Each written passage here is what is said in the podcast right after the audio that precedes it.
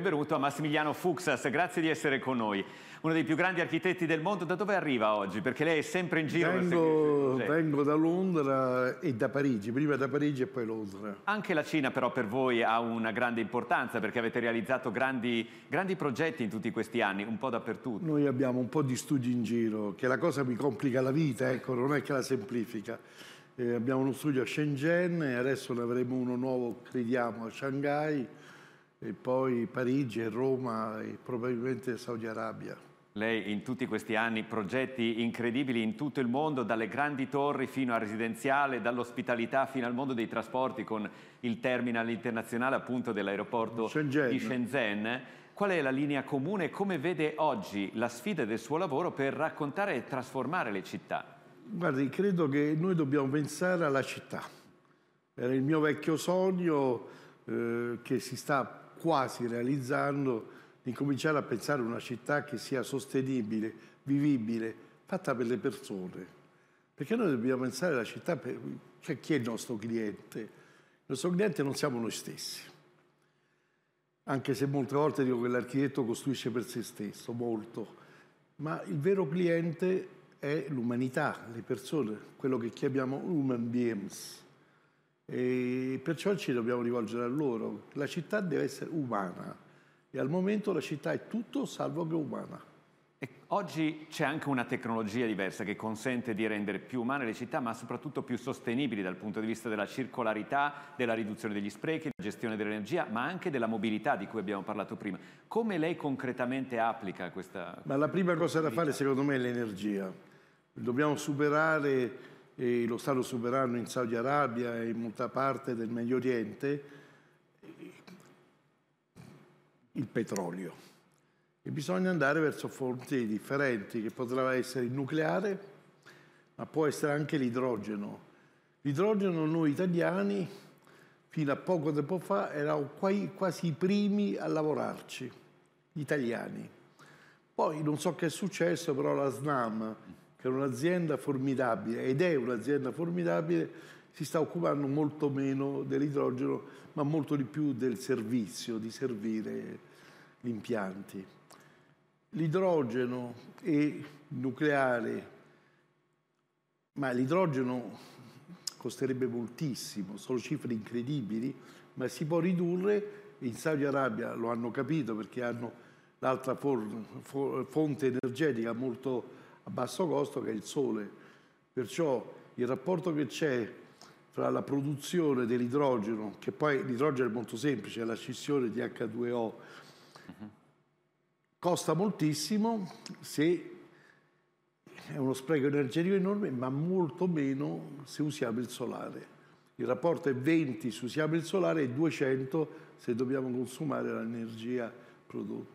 Oh, le confermo che SNAM continua a lavorare sull'idrogeno, perché questo ce lo raccontano un po' tutti i giorni, però io le voglio fare un'altra domanda. Ce lo raccontano. Ce lo raccontano, ma perché, come dire, il nostro... Lo devono giurare, lo devono giurare. La nostra infrastruttura si deve adeguare per trasportare, sì, una molecola diversa rispetto al gas naturale tradizionale. Però le voglio chiedere questo, perché lei ha citato l'Arabia Saudita e forse non tutti sanno che lei sta lavorando ad una delle città potenzialmente più incredibili che l'uomo abbia mai visto, che è The Line, cioè centosettanta chilometri alti cinquecento metri, profondi duecento, nel mezzo del tra, per collegare il Mar Rosso da una parte all'altra. Ce lo racconta e ci racconta a che punto siete arrivati di questa progettazione. Controllare dal Mar Rosso fino alla montagna, sì, perché termina sulla montagna. E questa è un'idea che viene da M B S direttamente, da, dal principe Mohamed bin, Sal, bin, bin Salman, che dice chi ha avuto quest'idea. E per dire la verità purtroppo non ce l'hanno avuto, credo, gli architetti. Noi diciamo che ce l'abbiamo avuta tutti noi, ma realmente credo che ce l'abbia veramente avuta il principe. Che cos'è questa cosa, l'importante di questo fatto? È la prima volta che dobbiamo pensare un oggetto complesso che è gravità zero, io la chiamo zero gravity, perché si trova a differenti altezze. Potremmo avere un'università che si trova a trecento metri di altezza, oppure a terra potremmo avere della residenza comune, oppure potremmo avere in distanza, potremmo avere la possibilità di stabilire che da una parte all'altra di questa città ci si arriva facilmente tutta in venti minuti. E questa parte in massimo quattro cinque minuti deve essere collegato ogni singola unità importante, ogni servizio, deve essere facilmente recuperabile. Oh, io ricordo di nuovo le dimensioni di questa The Line, questi centosettanta chilometri alti cinquecento, centosettantotto. centosettantotto, alti cinquecento metri, profondi duecento metri. metri. Ma le posso chiedere, architetto Fuksas, ma cosa ha a che fare con la sostenibilità? Un'opera di queste dimensioni, come state pensando di renderla compatibile anche con l'ambiente? Ma prima di tutti nasce dal fatto che al momento, potrebbe cambiare fra un quarto d'ora o fra cinque minuti, ci sono due grandi lastre specchianti che riescono queste, a trasformare l'energia solare in energia. Questo è il primo elemento, queste due grandissime lastre. Perciò pensare a questo è stata la parte più importante, perché è un costo energetico che si riduce enormemente e poi si autoproduce. Cioè gli edifici, cioè la cosa che nasce in un'altra scala, da questa enorme scala, è quella di dire le case, gli edifici, la residenza non deve essere più soltanto un luogo che consumi poco ma che produca energia. L'edificio deve produrre l'energia, ma non solo se in cui lui si sostiene, ma che può anche vendere, dare ad altri. Ecco, c'è un grande tema di condizionamento, ovviamente per le condizioni climatiche. So che avete pensato anche a utilizzare eh, come dire, le acque profonde dell'oceano per eh, un sistema che riesca a climatizzare The Line. A raffreddare. Sì. A raffreddare The Line. Ma il problema del raffreddamento è tutto questo, si deve pensare nell'ambito di una scala differente. Noi non riusciamo a pensare a scale del genere. Dentro The Line ci saranno nove milioni di persone. Nel pezzettino che noi facciamo al momento, tre chilometri e mezzo, ce ne dovrebbero entrare qualche cosa come duecentocinquantamila, divisi ovviamente e spartiti e organizzati su differenti livelli, in cui tutto può avvenire. Può avvenire che hai un campo, uno stadio a trecento metri di altezza, come puoi avere un bellissimo giardino a quattrocentocinquantacinque metri di altezza. Tutto questo è quello che sta avvenendo. Ci ricorda un po' le astronavi, ma concretamente voi state progettando questi tre chilometri e mezzo. Sì. Quali sono i tempi con cui The Line vedrà la luce? Se Io non vedrà... dico una parola, non so altro, perché c'è l'embargo totale. No. Io sto già andando oltre, oltre l'embargo. Potrebbe dire. Però si pensa che la cosa realmente fa sei sette anni dovrebbe essere gran parte fatta. Sicuramente è un grande laboratorio di soluzioni, di immaginazione per voi architetti, ma anche per la costruzione. Ad esempio, so che non utilizzerete il cemento tradizionale. Quali sono i materiali su cui puntate? Sono tutti, ma anche materiali che vengono dalla trasformazione delle sabbie, delle rocce, dei materiali che ci sono lì sul luogo, i colori, tutto quanto è. C'è un catalogo già di materiali ecosostenibili che sono stati pensati per The Line, e colori che sono stati pensati e anche finiture pensate. Cioè oggi la verità è che nello spazio si può usare due millimetri per rendere impermeabile e isolata un intero edificio, ma soltanto che il costo è altissimo.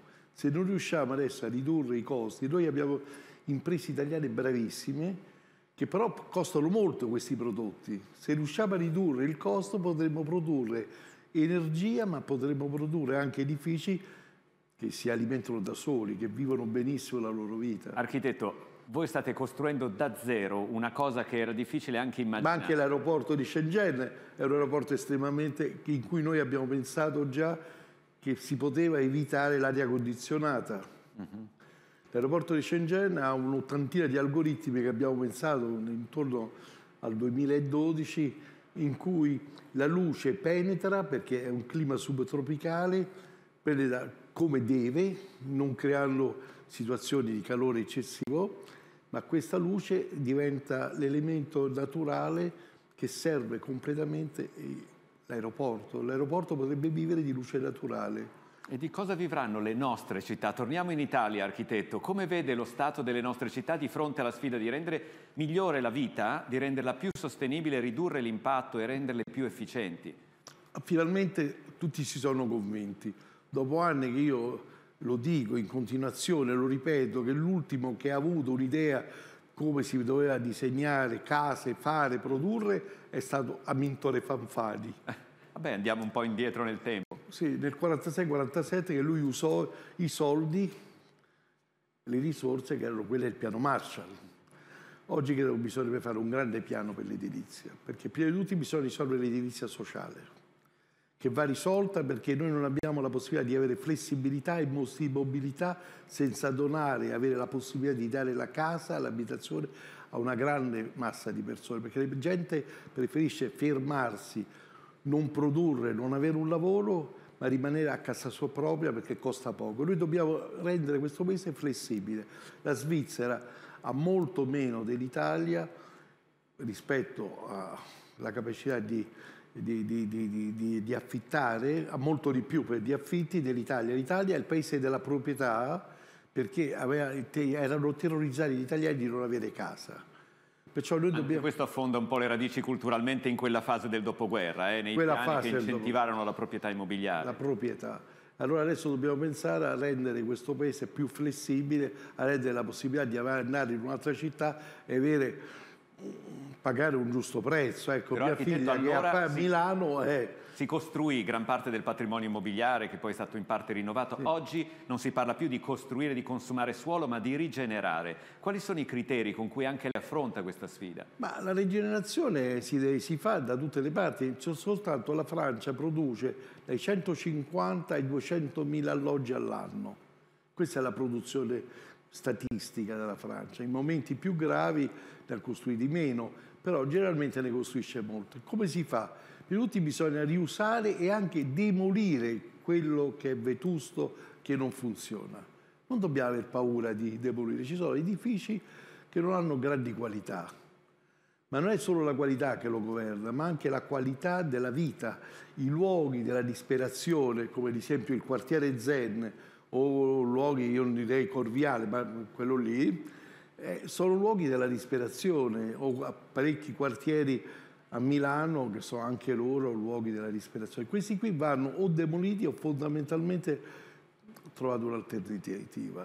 Il sindaco Sala in apertura ci diceva la mia idea di housing sociale, cioè di residenziale accessibile a tutti, visto che Milano è una tra le città più care in Europa oggi, beh, è basata non sulla costruzione di poli come lei stesso ricordava, si faceva un tempo in cui far vivere insieme le persone che hanno quella determinata fascia di reddito, ma riuscire ad amalgamare, a creare una città più condivisa. È possibile, secondo lei, vista la sì, natura delle nostre città? Ma ha perfettamente ragione il sindaco Sala, perché gli errori fatti negli anni settanta e inizio ottanta, specialmente dopo il terremoto di Napoli, millenovecentottanta, che ha prodotto la costruzione di quartieri spaventosi, Monteruscello, eh, Scampia e altre cose del genere, altri orrori del genere, queste cose qui non vanno più fatte, vanno pensate perché prima di tutto la popolazione non aveva una stratigrafia per essere simile uno all'altro, non avevano rapporti sociali, molte volte erano persone che non si conoscevano, invece gli abitanti che sono importanti forse di più delle pietre e della città sono quelli che devono costruire prima la base sulla quale si costruisce la città. Architetto, lei viaggia molto, ce l'ha ricordato in apertura. Qual è la città che può essere di ispirazione anche per le città italiane in termini di sostenibilità, di risultati raggiunti? Beh, guardi, i guai ce ne sono tanti in tutto il mondo. Eh, ci sono città che hanno prodotto moltissimo. Ad esempio la Cina è un paese che riesce a produrre molto dal punto di vista produttivo. Però città che riescono a pensare, eh, forse sono le città europee che sono quelle che hanno più il senso dei rapporti, ad esempio l'Austria, la Svizzera, perché prima di tutti sono società ricche, ma anche la Francia e la Germania, che sono società che hanno una capacità di produrre edilizia e produrre servizi e avere la prima cosa, avere, se uno va anche nelle periferie peggiori, peggiori della Francia, trova sempre un'organizzazione perfetta. Ad esempio noi abbiamo costruito a Saint-Denis, eh, Saint-Denis nella, in una zona che ha avuto un passato molto difficile, l'edificio della cultura, che è l'unico edificio della cultura importante fuori della cinta cosiddetta murale del periferico di Parigi, aveva costruito gli archivi nazionali di Francia, che è stata un'idea che hanno avuto Chirac all'epoca di costruire un grande edificio per la cultura fuori di Parigi, e fu il primo.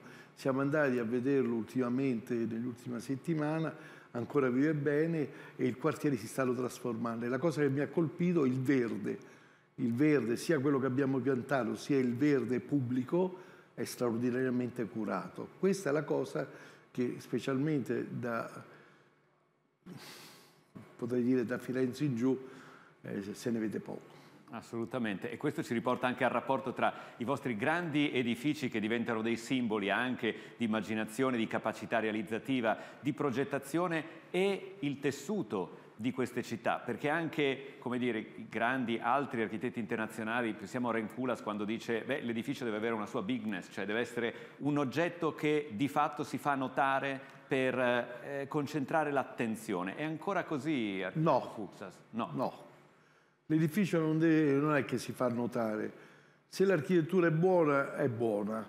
È come le persone, se una persona è ben vestita lo si vede, però non è che uno frequenta solo le persone ben vestite, frequenta anche le persone a volte vestite molto, come me, molto meno bene, più semplicemente. Però la storia, la storia di base è quella di dire noi siamo in grado oggi di pensare una città per gli altri, per noi e per gli altri. Prima di tutti dobbiamo vedere la flessibilità, che è una cosa che abbiamo capito durante il Covid. Nel periodo del Covid abbiamo inviato, io, più altri, più qualche scienziato, più tanta altra gente, Doriana, abbiamo mandato al Presidente della Repubblica una lettera in cui dicevamo che la casa non poteva più essere la casa come l'abbiamo vista prima del Covid. La casa doveva essere il primo centro di protezione specialmente per le persone più deboli. Allora da questo nasceva già una logica differente. La casa non è soltanto uno shelter, una copertura, una difesa, ma è una difesa, una protezione individuale a secondo le proprie le differenti età. Cioè noi abbiamo bisogno non della stessa casa tutta la vita, perché in, alcuni, in un periodo abbiamo più figli, siamo sposati, poi sono separati moltissimi, poi hanno meno figli e la casa cambia, la casa deve cambiare e avere una flessibilità tale da permetterci di occupare anche case più piccole. La base di tutto questo è che dobbiamo cambiare la nostra logica, che non è più una logica monopolistica dal punto di vista del metro quadrato, ma una logica che deve utilizzare i metri quadrati che ci servono veramente. Per farlo, infine, architetto, bisogna riuscire a lavorare anche con chi il territorio lo gestisce, che sono le amministrazioni locali, le diverse burocrazie, e anche qui, lavorando un po' in tutto il mondo, come vede la situazione in Italia? Io, lei fa una domanda che ha già una risposta, e lei lo sa perfettamente. Eh, guardi, io ho trovato, eh, all'inizio quando noi siamo andati a lavorare, siamo stati chiamati in Francia eh, nel millenovecentottantuno ottantadue, c'era François Mitterrand e un gruppo di persone estremamente creative, inventive. Strehler fu invitato a dirigere l'Odeon, ecco, era un paese straordinario, e chiamarono dei giovani architetti, giovani artisti, scrittori per cambiare il paese. Cioè la base era sempre la cultura, la base è sempre riflettere sul futuro. Questa era la base che aveva la Francia in quegli anni. La Francia è molto cambiata, non è più quella, è rimasta un grande paese che ha una grande struttura dello Stato, però ha meno risorse, perché le risorse sono passate ai privati, che non è un male. E l'Italia, architetto? L'Italia non c'ha né lo Stato né i privati. L'Italia è un paese sostanzialmente povero, però convinti che siamo molto ricchi. Però è ricco di una cosa sola, di immaginazione, di idee e di fantasia. In Italia si possono fare delle cose straordinarie, come abbiamo costruito la Fiera di Milano in ventisei mesi e un milione di metri quadrati. E credo che lì non ci sia stato nessun, nessuna cosa che andava oltre il limite, era organizzata, perché poi Milano tutto sommato queste cose le sa fare. Ripartire da quello spirito è un po' la sfida. Eh sì, adesso. Un po' dalla Fiera di Milano. Grazie ancora architetto Fuksas. Grazie.